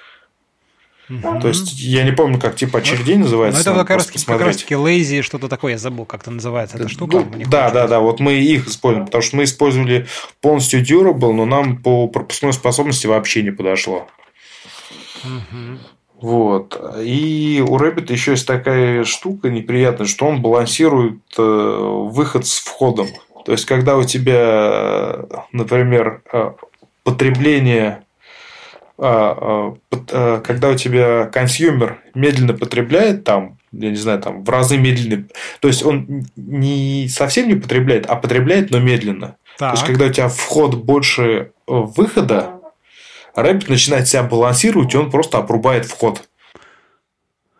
Ну да, да, там есть такая возможность, когда ты искусственно как бы, ну это условно говоря вот тот самый контроль backpressure, когда ты, он сам просто понимает, что э, консумеры потребляют меньше и сам, как сказать, начинает либо там тайм-аут, либо обрубает, так сказать. Но он, он, он, вот у нас он, как правило, просто встает колом. То есть, и у нас вы не раз сталкивались с такой ситуацией, что, например, у нас есть э, ну, вот данные, которые мы экспортируем, и что-либо случалось с сетью. ну, то есть сеть моргала, угу. соответственно, один из консюмеров, которых мы пушим, медленно начинал потреблять данные. И у нас вот это вот э, прямо очень сильно тормозило вход.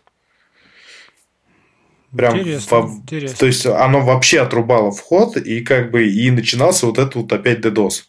Но мы это решили тем, что завели отдельный Rabbit, пока по Dexport, а сейчас думаем перевести на что-то более подходящее, возможно, на NATS. То есть на NATS или на Кавку, ну, скорее всего, на NATS. Кавка, потому что это очень сложная штука и вещь в себе. И она как бы не вызывает у нас доверия. Ну, кавку, да, если, так сказать, там верить каким-то докладам на всяких хайлоудах, то кавку надо просто немножко наловить, набить себе шишек полный лоб, и тогда э, немножко появится какое-то просветление о том, как ее правильно готовить. Ну да, то как бы лоб-то дорогой, как бы неохота. Ну, жалко. На пустом месте шишки набивать. Согласен, согласен. Ну, вот. что, круто, круто, круто. Вот видишь, такие технические подробности всегда самые интересные, потому что где-то кто-то там словил какие-то шишки, еще что-то. Ну, еще мы ловили, как у нас закончился э, и иссяк счетчик транзакций в Postgres. Это тоже была отдельная история. Ой, слушай, это у вас был интеджер, что ли? То есть вы там не unsigned, э, не big а просто интеджер, и он вычерпал Нет, это, или что? Там именно счетчик транзакций, который а, там... TX, ага, да, так. Да, да, да, это TX. Это вообще было, конечно, жесть. Мы потом месяцы с бэкапа восстанавливались. Ну, у вас, наверное, там большие объемы данных, я так понимаю. Ну да, да. Ну, соответственно, я говорю, 600 RPS э, там, в, в секунду, то есть это где-то в районе там 40 миллионов точек в сутки, а в базе год лежал. Классно, классно. Ну вот видишь, как бы да, вот когда ты проектировал этот сервис и даже думал там что-то о Хайлоуде, навряд ли ты задумывался о том, что ты как бы исчерпаешь. Это, это, это, это я говорю, это все от подрядчиков, как бы, это все наследие подрядчиков было. Но да, тогда мы много узнали нового о Postgres, и вот э, когда Rabbit внедрили о балансировке входа Rabbit и так далее, Слушай, ну мне кажется, это вот э, как бы наша такая айтишная повседневная как бы жизнь и, и правда жизни, что как бы да, можно, так сказать, там быть экспертом, думать, что ты, так сказать, эксперт, но всегда найдется что-то, какие-то грабли, которые окажутся новыми, и ты неожиданно узнаешь и погрузишься в дебри, да, там, знаешь, полезешь читать там исходники Postgres, чтобы где-нибудь разобраться, такое тоже бывало, мне кажется. Вот. Ну да. Не, у нас еще был случай, на самом деле, и с Тарантулом. Ну, мы чуть-чуть отклонились от вопроса по поводу процесса разработки, но мы к нему вернемся. Да, да, да, конечно. Давай, вот. пока интересно самое такое да, вспомнить. Э, у нас, у нас еще был случай с Тарантулом, то есть мы как раз решили заюзать его Тарантул. Вот. У тебя тоже был подкаст с Костей Осиповым. Да, конечно. Вот. Соответственно, решили заюзать Тарантул, и оказалось, что Тарантул, он почему-то очень медленно пишет через гошный драйвер. Я три дня мы бились над, эти, над этой проблемой, подкручивали все настройки Тарантула, пока мне не пришла гениальная мысль, то, что Тарантул же это сервер приложения еще. Ну да. Я им просто написал endpoint ик на Lua, который принимает эти точки. Угу. И все, и вся проблема даже на дефолтных настройках решилась моментально. Ну вот, вот видишь, как бы да, надо, надо уметь, и, иногда надо уметь посмотреть на, так сказать, это, откинуться на спинку кресла, знаешь, немножко так это. Вот, э, да, то есть, э, когда берете новые технологии, всегда надо быть готовым э, нестандартному повороту событий. Да, хорошо, классный, э, класс, классная история. Спасибо, что поделился. Давай, давай вернемся немножко про, про, про процесс разработки. Расскажи, как у вас он устроен. Да, ну процесс разработки у нас на самом деле такой стандартный. Э, как бы на самом деле у нас есть такое ограничение, что заказчик у нас работает по ГОСТу. Ну, э, э, я не знаю, в курсе или нет, что на самом деле процесс разработки по ГОСТу очень похож на процесс RUP Rational... Unified Process. Unified Process, да, IBM. То есть, как бы, очень они близкие. Вот. И заказчик живет как бы в нем. То есть, э, когда у тебя документы имеют первичное значение. Угу. А внутри компании у нас, соответственно, agile. Угу. И вот приходится между этими двумя процессами, соответственно, как-то лавировать. Так, расскажи, как это происходит. Вот, а, ну, происходит это следующим образом, на самом деле. Я, я стараюсь не agile тянуть на RUP, а RUP на agile. Это, в принципе, получается довольно-таки неплохо. Вот. Но, конечно, основной просчет в том, что нужны хорошие аналитики, чтобы это сделать. А расскажи немножко просто вот в чем, в чем особенности как бы руб, как он устроен. Ну, как бы agile, я думаю, больше, более ну, знаком. Ну, agile, agile, да, agile это современная штука. На самом деле, руб это такая, считается, доисторическая штука, но э, он, э, в принципе, это такой же итеративный, итеративный подход к разработке. То есть, у тебя есть итерации, но единственное отличие от Agile, то есть в Agile документация вторична. То есть ты как бы весь Agile строится на основном понятии, что ты можешь подойти там с кем-то там поболтать, я не знаю, там за пивом договориться о чем-то и это сделать. А в рупе это не так. Руп он более официальный. То есть ты на каждое действие у тебя есть артефакт в виде документа. Угу. Вот, соответственно, из-за этого у него получается большая строгость, но и больше контролируемость процесса. То есть, грубо говоря, если ты работаешь с какими-то там внешними организациями, там, подрядчиками, да, или у тебя команда работает удаленно, то тебе в любом случае, чтобы много времени на коммуникацию не тратить, нужны э, э, хорошие документы ну, написано. Ну, четкая хорошие постановки, задачи, да. четкая, так сказать, формулировка да. результата, приемки, вот это все. Да, вот да, это... да, да, да, да. И тогда у тебя, соответственно, все твои единицы смогут работать более атомарно. Угу. Вот это вот основное отличие от Agile. И, соответственно, ну, мы просто в рупе, как, ну, когда мы разрабатываем внутри, мы используем не все артефакты рупа, а Сейчас э, я прошу от э, аналитиков просто use cases, на самом деле. То есть э, остальные там всякие тест-кейсы и так далее, они дописывают уже потом. Вот. Но перед тем, как взять задачу работу, у нас должен быть use case. Mm-hmm. Он должен быть описан в задаче, соответственно, потом задача уходит, ну, я смотрю уже, корректирую ее, если мне все нравится, задача уходит разработчику,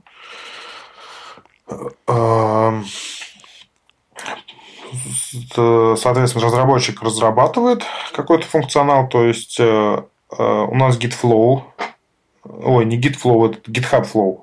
То есть ну, у нас плюс-минус, э, да. Только, только ветка мастер и для задач отдельные ветки. Угу. Соответственно, разработчик делает ветку, отправляет pull request мастеру, я проверяю, ну, делаю код-ревью, если а код, код, код-ревью делаешь только ты или у вас есть перекрестный код-ревью?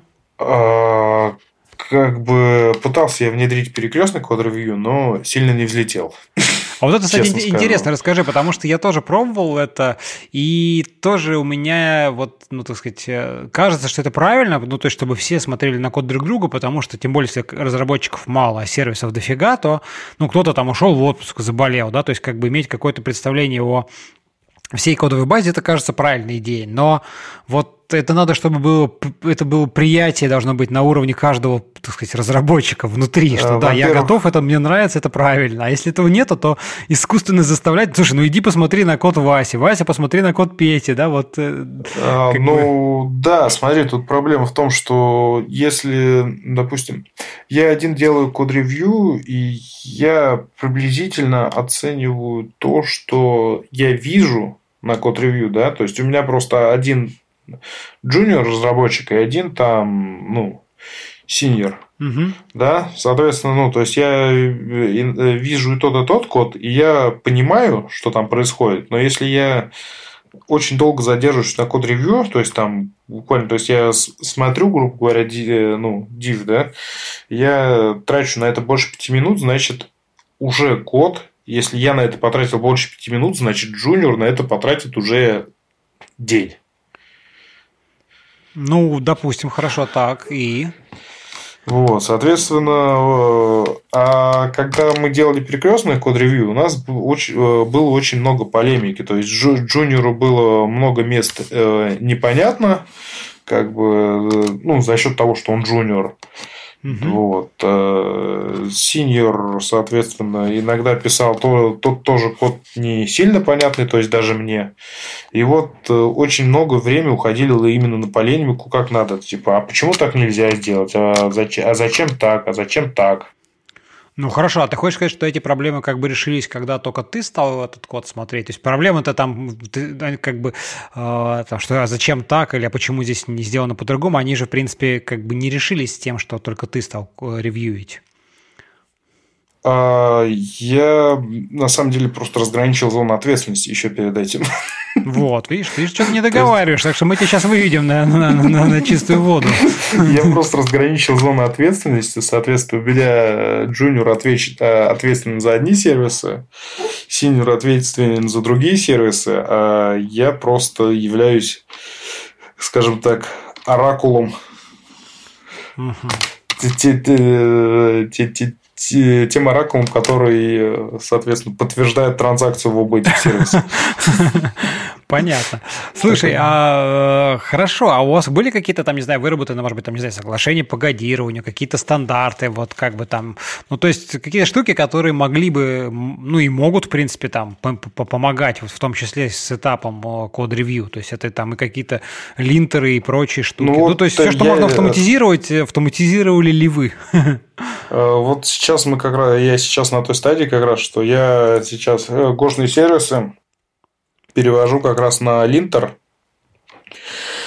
который будет проверять и security баги, и форматирование кода, как бы по Go стайлу и так далее. То есть, ну, на самом деле с Go кодом таких больших проблем нет, потому что у нас одна среда разработки, то есть у меня все в ID разрабатывают, вот, uh-huh. и она каждый раз форматирует код, то есть код более-менее понятен. Там больше вопросов бывает, что там особенно в Go там какие-нибудь указатели передаются, когда можно передать по значению. Вот, ну, такие вот вопросы. То есть, то есть mm-hmm. э, знаешь, именно не в плане того, что нельзя автоматизировать, а в плане именно какого-нибудь солида, вот, вот таких вот ну, базовых вещей, типа там слабой зависимости между модулями, вот, вот таких вот.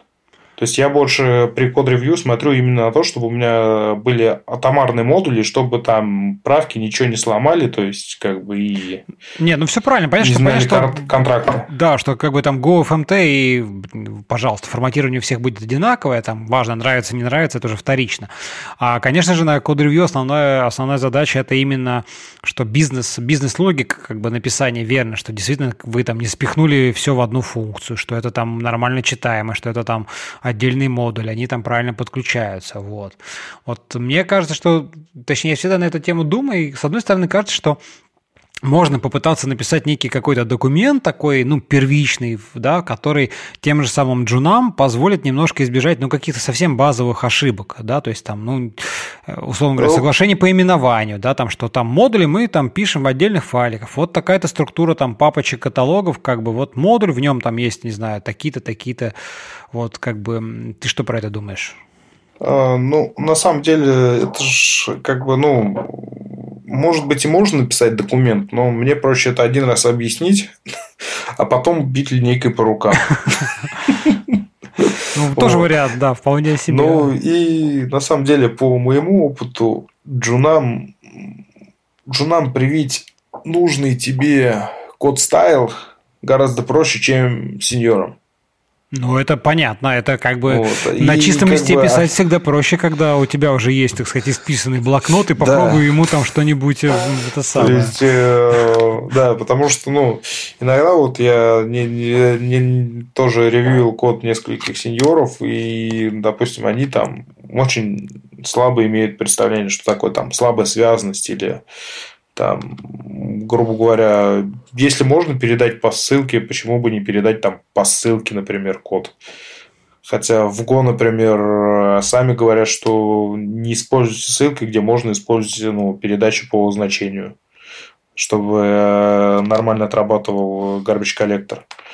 Вот. Или же там какие-нибудь всякие э, там нюансы с открытыми, закрытыми каналами, вот такие вот штуки.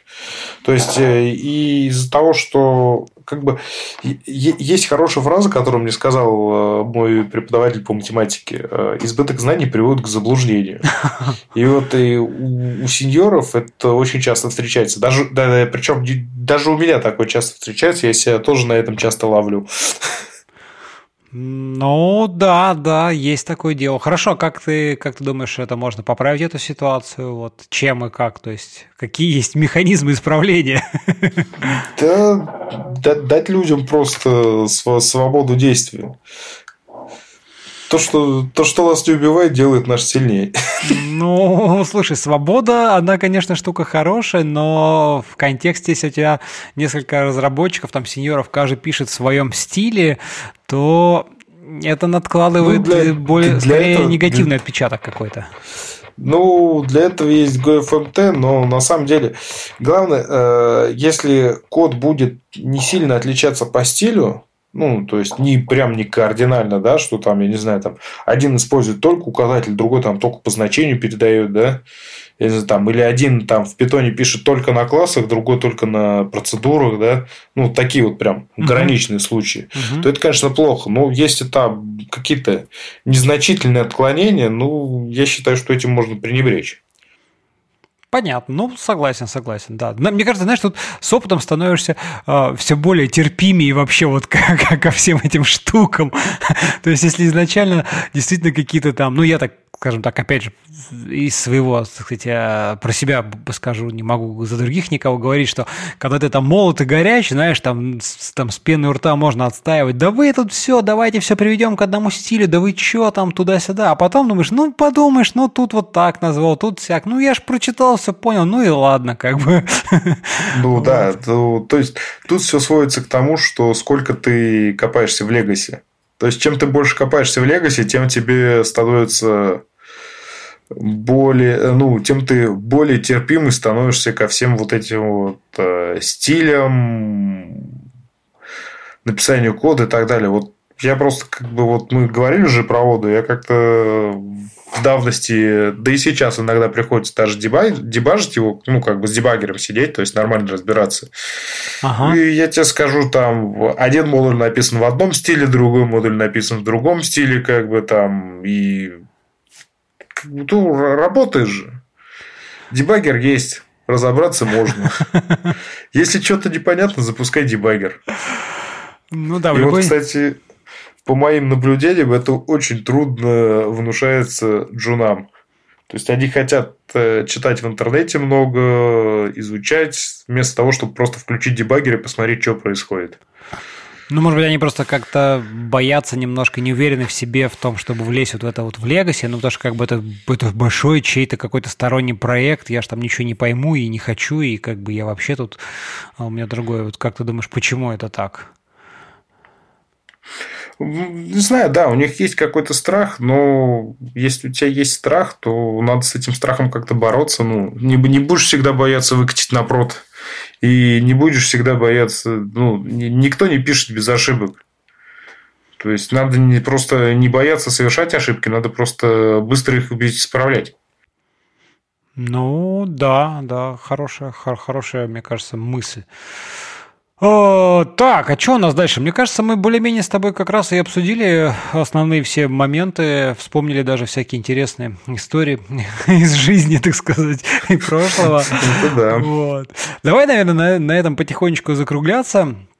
Вот, а, если есть что-то в конце такого сказать интересного, то самое время нашим слушателям.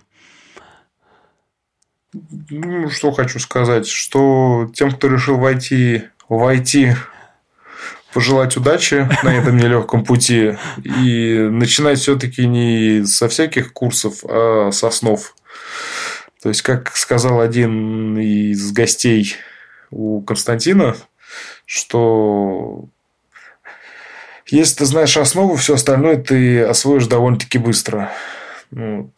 Поэтому начинайте с базовых вещей, с фундаментальных попробуйте пописать на C, а потом уже решите, в каком направлении Python, Java и так далее идти.